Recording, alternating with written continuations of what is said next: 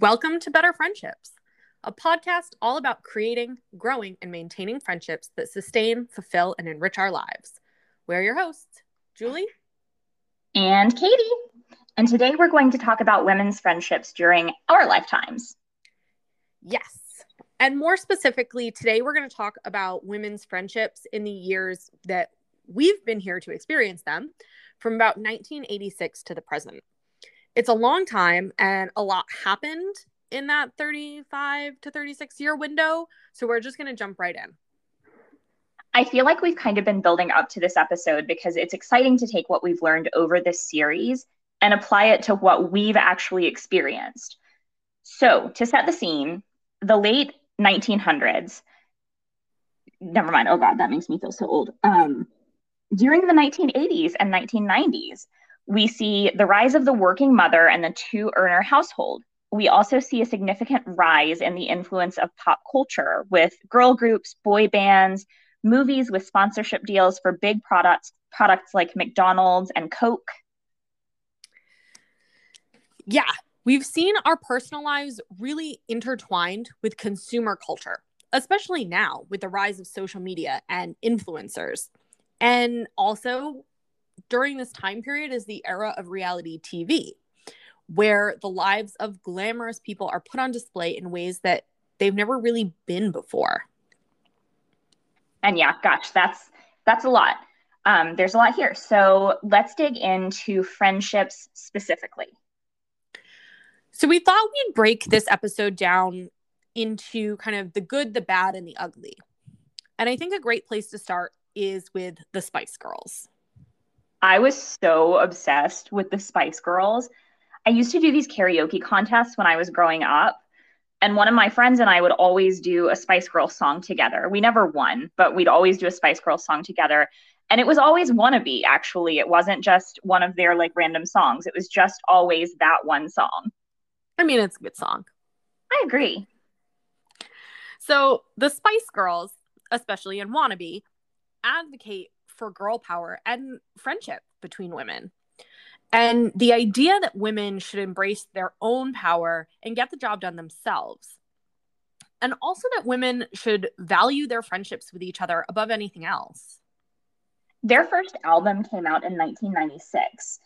But the idea of girl power goes back earlier in the 1990s to the Riot Grrrl movement, which came from a more angry place. So, this was a punk movement that bristled at the idea of women being seen through the male gaze, which is something that we've talked about before. The goal was to establish a place where women could exist in music free from that gaze and without the sexism that came along with it. So, Riot Grrrls, bands like Bikini Kill and Bratmobile, were painted in sort of a negative light.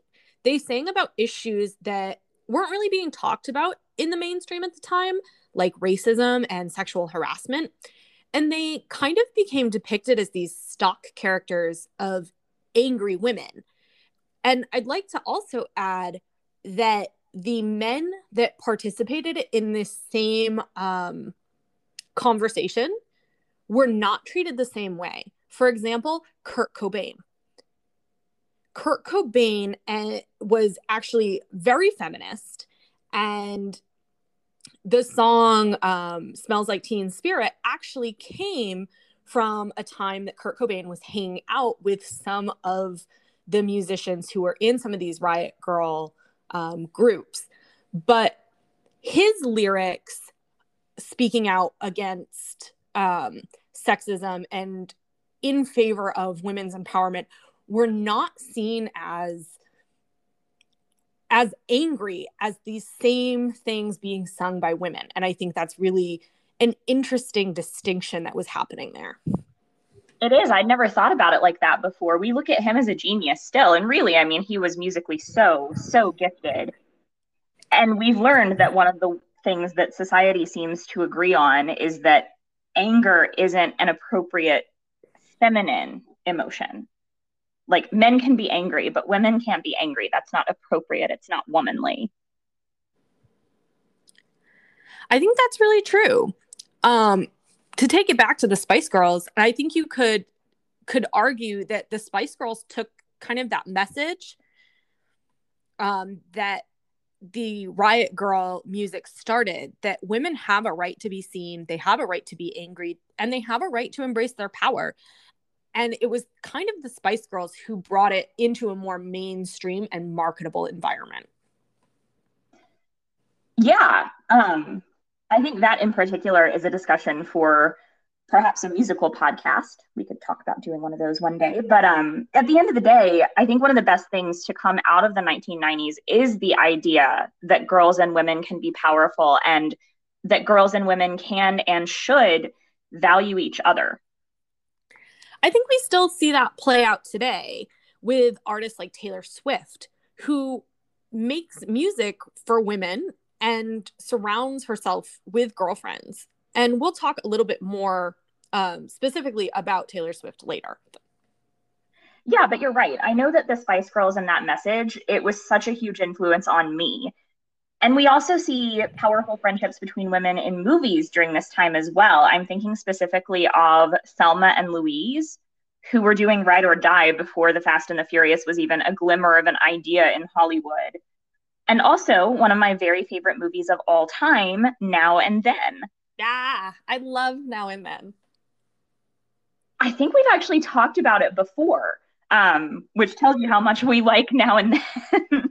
um, but for the purposes of this discussion, I particularly like that movie because it shows that friendship is powerful enough that you can come back to each other, even if you've had a period where you've grown apart. Definitely.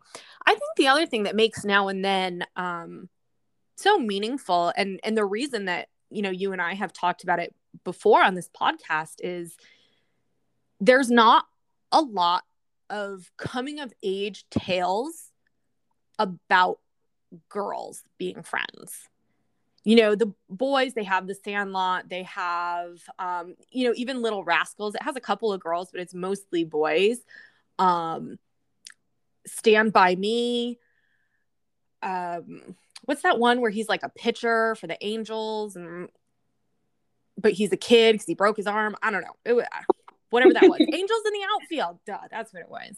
It was a cute movie, but it again, it's about a boy coming of age. Now and then is kind of one of the only girl coming of age movies. So digest that, but more about now and then.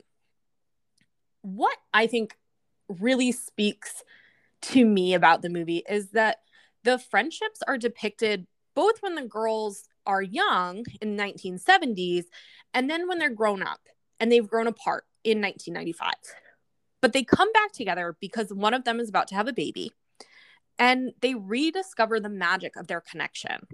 And it's it's just a beautiful movie about a group of girlfriends that are not sisters. It is. It, it really really is. I love that it shows that going in different directions doesn't mean you can't be friends. Like only one of them is about to have a baby, but they're all there together and they all lead very different lives, but they're still friends.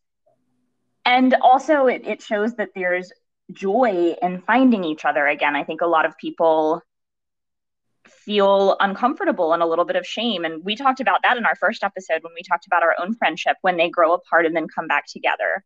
Yeah. And they really, you know, in that movie, it's just all I mean, they talk about how different they are and how their lives have kind of moved away from each other, but there's joy in their finding each other again in that movie. And I actually think that everything we've just talked about, especially the idea of coming of age movies for girls, I think it's a good segue into the bad. Um, and I think here that we can start with a look at Mean Girls. Ooh, yes. But first, can we talk about one more good example, which still ties into Mean Girls? And again, I know we've talked about them before, but Tina Fey and Amy Poehler. Oh, definitely. Absolutely can't have this conversation without including them. I think they really sort of encapsulate what we've been talking about with girl power and really leaning into friendships with other women. I agree. They always talk about how they encourage each other professionally, how they make make each other bold, in both of their memoirs, they talk about just how much being friends with each other has allowed them to grow and succeed and really carve out a space for women in the comedic world. which has typically been really dominated by men and by male centric humor. But I think that kind of brings us back around a little bit to Mean Girls, which is a Tina Fey project. The movie is based on a book called Queen Bees and Wannabes by Rosalind Wiseman and explores the dynamics of friendship between young women. I've never actually read the book. And I, I want to state that because I'm going to share what I think is probably a controversial opinion. I think Mean Girls is a funny movie, but I don't like it. I see what Tina Fey is trying to do. I think she's trying to make the point that cliques and Mean Girls and everything that we associate with the bad parts of adolescent adolescent friendships between girls that it doesn't have to be that way. But I think the movie actually just really plays into those stereotypes the stereotypes that girls are catty and can't be friends that they'll betray each other and that they'll hurt each other and i think it does it to get laughs and it makes me sort of angry and don't even get me started on the depiction of of karen who gets to be stupid because as we know girls can't be pretty and smart. It just it's it, too much. it, yeah it just it, mm-hmm, it makes me kind of angry. And i know that that's a bit of a rant but you know especially looking at the comparison between a movie like mean girls and a movie like now and then which also depicts adolescent friendships as sometimes confusing and complicated but depicts them positively there's just no doubt in my mind that mean girls does more harm than good in the way that it depicts girls being friends girls should be allowed to learn how to be friends and to interact with the world and learning is messy and sometimes people do hurt each other. People hurt each other as adults because learning is messy and life is messy.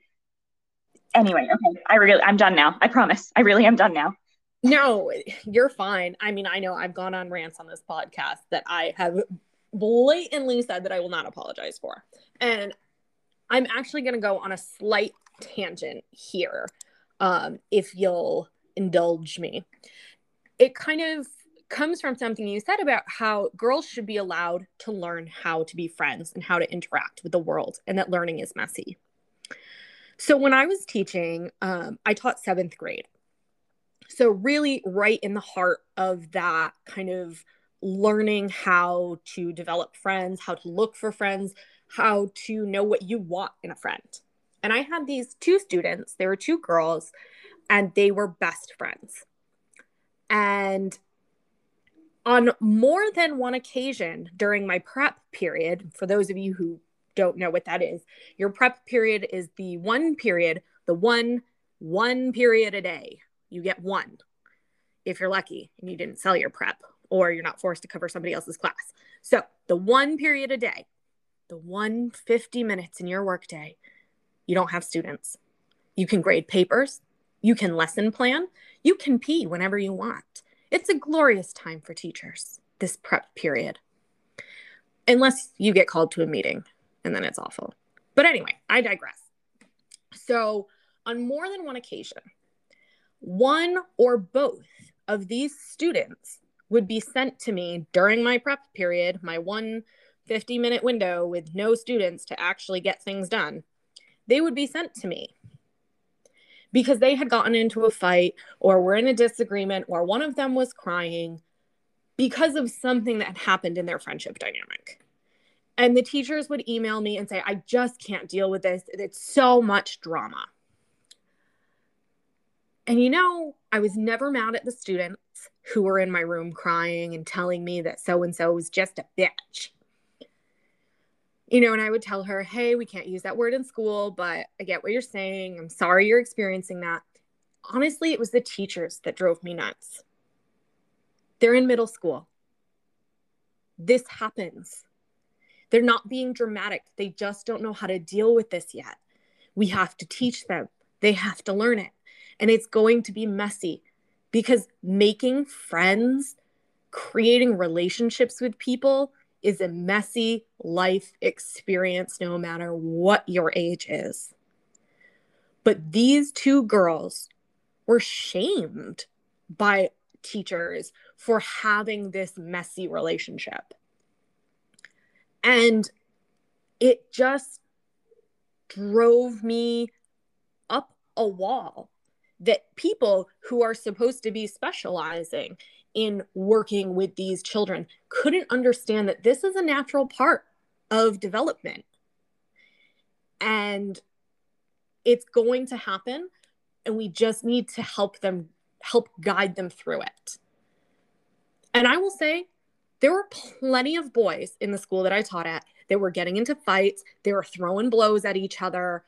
This stuff was happening. And those boys, yeah, sure, they would get in trouble, but they weren't shamed for it. How they handled their interpersonal relationships wasn't shamed the way it was for the girls. And I I think that kind of brings us back a little bit to Mean Girls and the term Mean Girls and kind of where my issues lie with the film. Um, and for me, it's that that term, Mean Girls, has become such a ubiquitous term in our culture. We know exactly what someone's talking about when they say someone's a mean girl.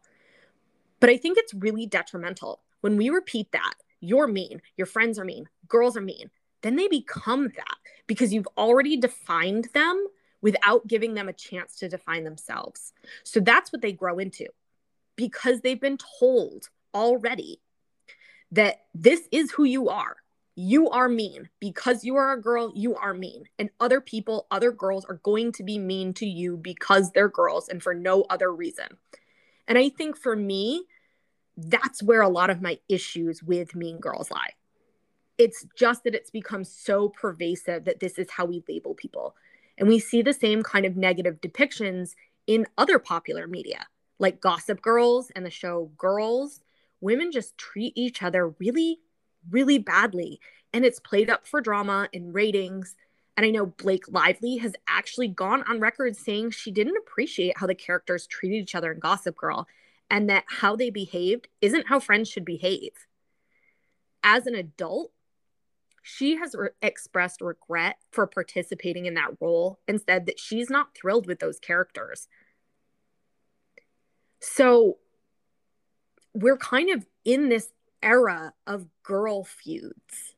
And I think a lot of it kind of comes back to mean girls and just this constant labeling of girls as mean and their friends as mean. And you should expect that from your friendships. Um, and, you know, to, to move along a little bit, we've talked about Taylor Swift a little bit earlier.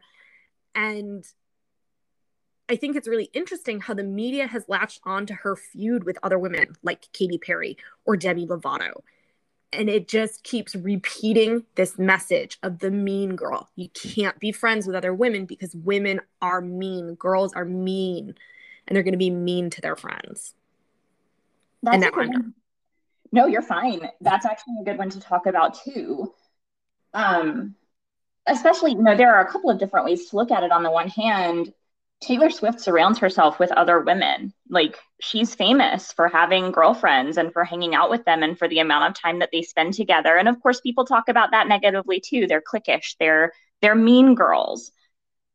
And I think it's interesting that both Taylor Swift and Katy Perry have these amazing careers too, and they're incredible performers and musicians, but both of them just get constantly asked about this disagreement that's like over a decade old, I think. Like it's been we've been talking about it for a really long time, but but but it still keeps getting brought up and I guess it's because it makes for easy clicks on news sites.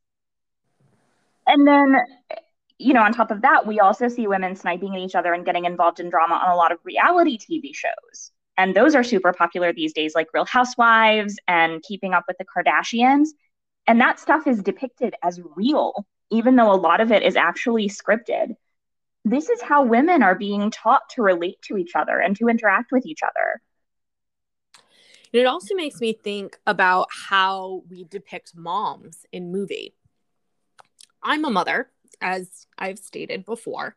And I'm really happy to be a mother and I'm proud of being a mother. But moms aren't often looked at nicely in TV and movies. So, in the movie Bad Moms, for example, they're all a mess, even when they're trying to be perfect.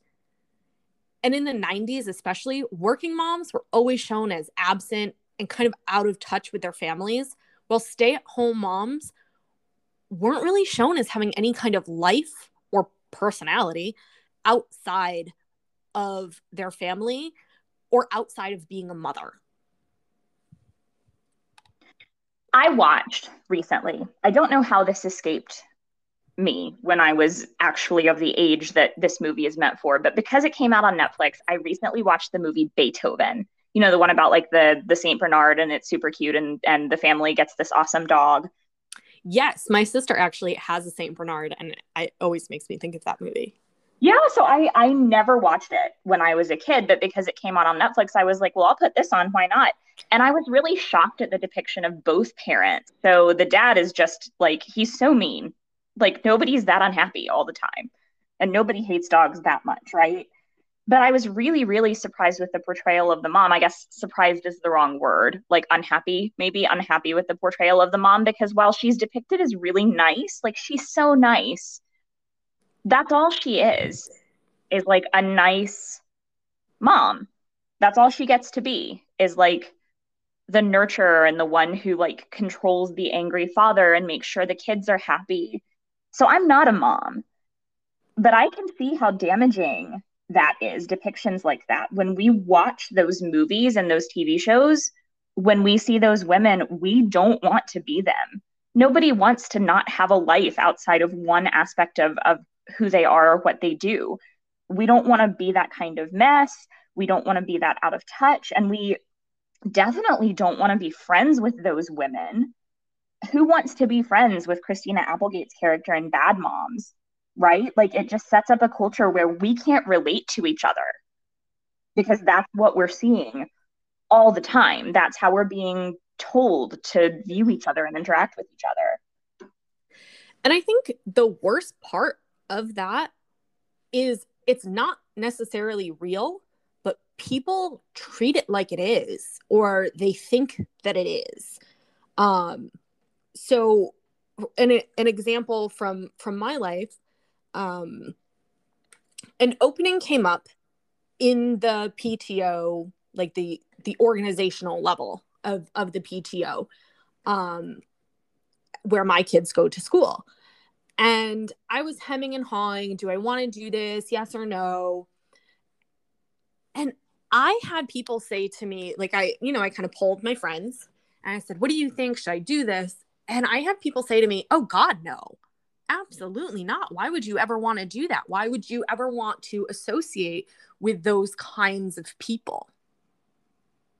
And I was, I was kind of taken aback but it was a general consensus from from several different people that like oh gosh you'd never want to join a pto because the people that join ptos are just terrible people. But what i i ended up i did join the pto because i'm not good at listening to people. I don't i don't i don't know why i ask for people's opinions because i just do what i'm going to do anyway. Sorry to all my friends who i asked. Um, but you know, I ended up joining the PTO, and what I have found is a group of women who have very similar values to to me.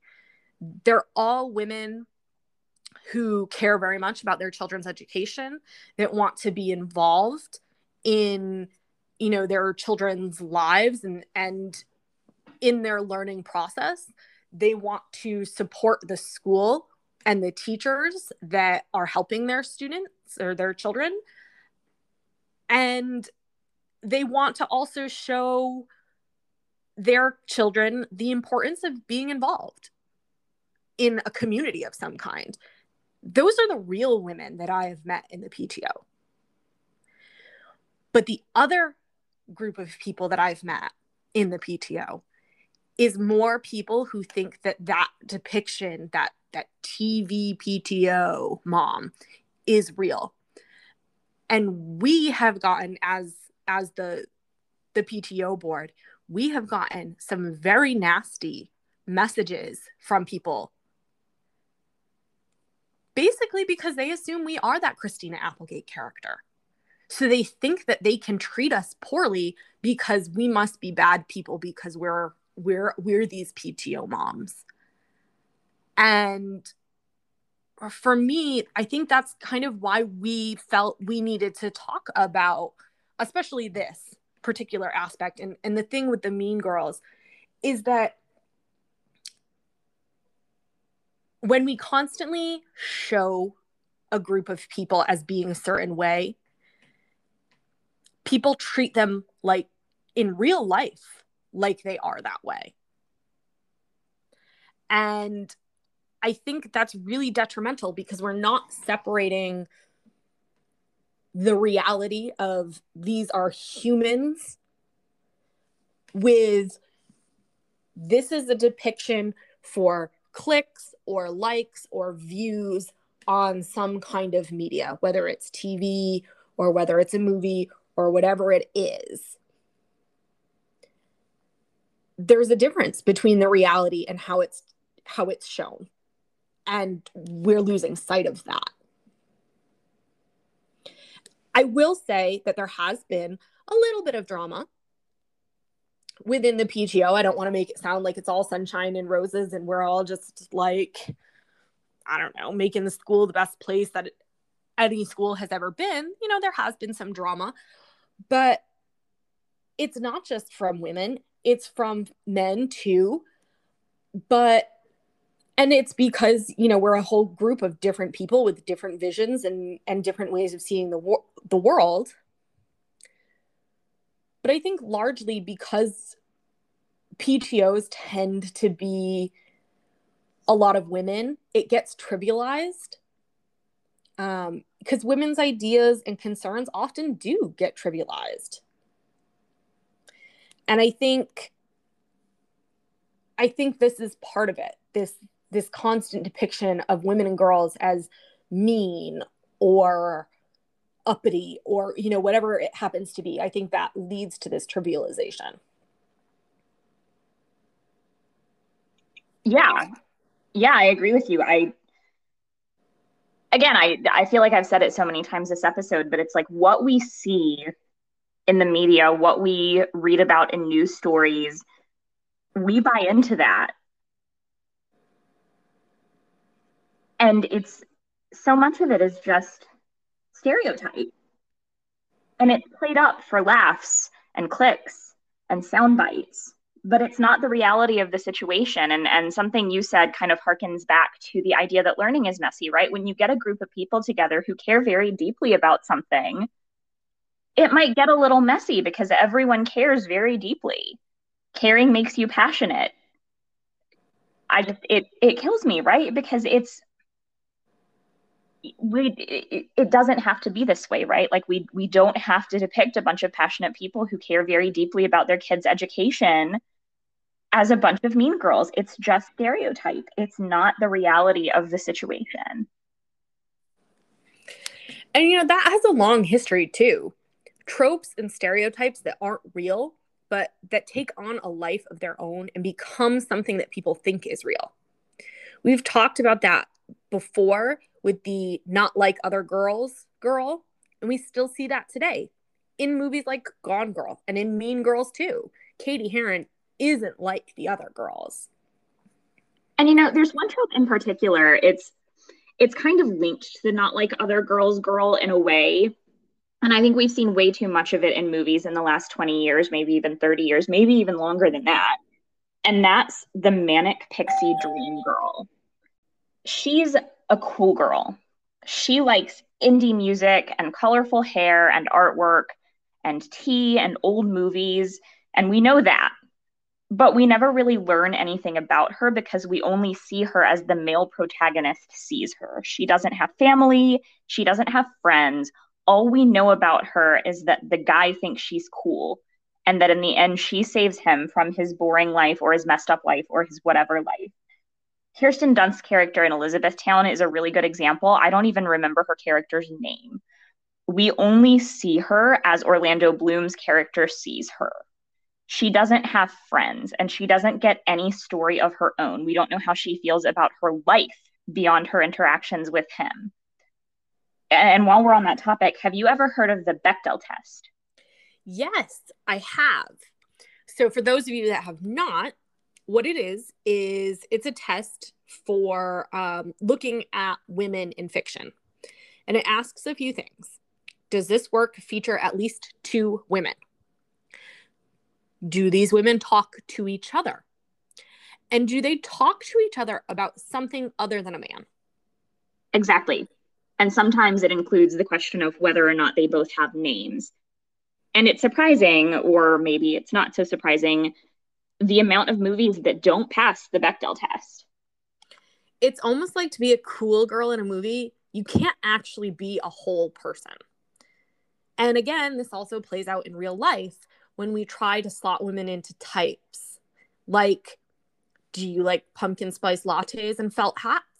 Well, then you're a basic bitch. And cool girls can't be friends with basic bitches. Cool, cool girls have to laugh at basic bitches. Oh, that's just so damaging. It is.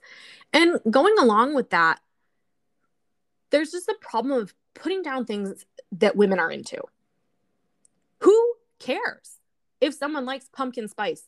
Nutmeg and cinnamon are delicious. My husband likes them. Thank you very much. And he is not a basic bitch. The idea that women can't be friends with each other isn't new. We've established in this series that it isn't new and that the roots of it go back farther than anyone likes to think about. But it's like now there's a new layer to it there's this competition and this separation. And even though those elements have always been there, we're seeing them play out in new ways. Yeah, I think social media has really played a part in that. And I don't think social media is bad as a rule. I think it's really opened up the world in so many ways. I can talk to my friend in England now in real time. I can find people to share ideas with. I'm a writer with a blog, and social media is a big part of how I market myself but there's a dark side there too. Certainly. People can live in bubbles now in a way that they've never been able to before. Algorithms show you more of what you want to see. And it's so easy to just not be exposed to other viewpoints.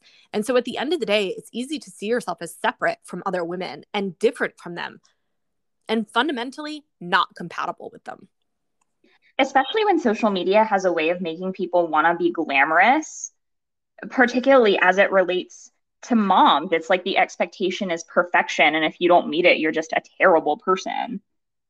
I definitely see that. I don't know if you've ever heard this, but I've heard people in my circle refer to other women as Pinterest moms or that Pinterest kind of mom because they decided that too much effort was spent on a birthday party or maybe they want to keep up with those moms and feel like they can't compete but i mean that's just there's just so much mom shaming which is absolutely ludicrous because every kid is different every kid's a different human who sees the world in a different way just this idea that there's this one size fits all motherhood it, it's so limiting and it's so isolating and honestly it's kind of scary to have people judging you all the time because you're not doing something the way that they would do it, even though your world is totally different from theirs. And there's also not a lot of individuality in parenting, and that's detrimental to women. I think when we strip parenting of indi- individuality, we do a great disservice to all women. So, my question is this. Given everything that we've talked about today, and certainly what you've just shared where does all of this leave us? Where like where do we go from here? You know i think we just spent a lot of time you know talking about the bad and the ugly it's important to remember there's a lot of good too we're seeing women in places and in large numbers in those places like we've never seen before there are more women in politics than ever yes so the squad here in the US, um, I love those brave, strong women standing up for what they believe in. I don't necessarily agree with them on everything. And I know that they court a lot of controversy, but still, women belong in government because women are part of society. There are also more women on the Supreme Court in the US than ever before. Yeah, and we're also seeing women directing movies and winning Oscars for it. Um, we're seeing female recording artists, again, Taylor Swift, standing up to big music labels and taking ownership of their own work. And we're also seeing a push for more representation and for more positivity and for more women coming together. I don't want to spend too much time on it, but I do want to talk about the Me Too movement because so much of it is centered on the idea of women believing and supporting other women. That's such a good point. You know, we're we're seeing women stand up for each other and believe in each other and make it clear that it's not okay to be treated as an object. And I think it's just amazing. I hope that we continue to see more of it. I think we have resources now that can help. Again, social media can be a really powerful tool to bring people together. Women's voices matter. And I think we've hit another time in history where women are making themselves heard. This has happened before. Women have been pushing to have a voice, to have more representation, to be seen for a long, long time. And I think before we end the episode, one thing that I want to at least mention is that we've been talking about women in a large part as kind of having one monolithic experience. But that's not an accurate representation either. We haven't really addressed that women of color have a much different experience than Katie and I have had. We have similar experiences in our backgrounds, but women of color, women in different economic situations, also they've had a much different experience in having their voices heard. And one of the things that we should be doing as women is honoring the voices of those people.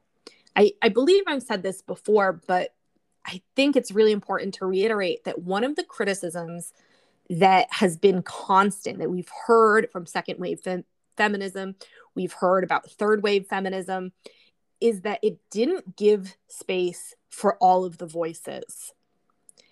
And giving that space is an important step moving forward. So we can make sure that all women get to experience the benefit of this society we're creating where women's voices are more readily listened to. Well said. Thank you. You're welcome.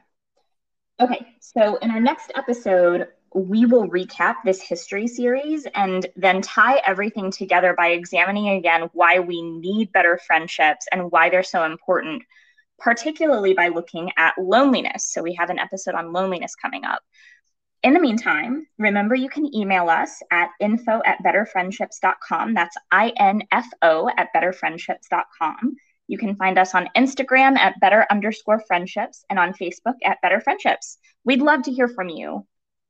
And until then, remember there are tall ships and small ships. There are ships that sail the sea, but the best ships are friendships, and may they always be.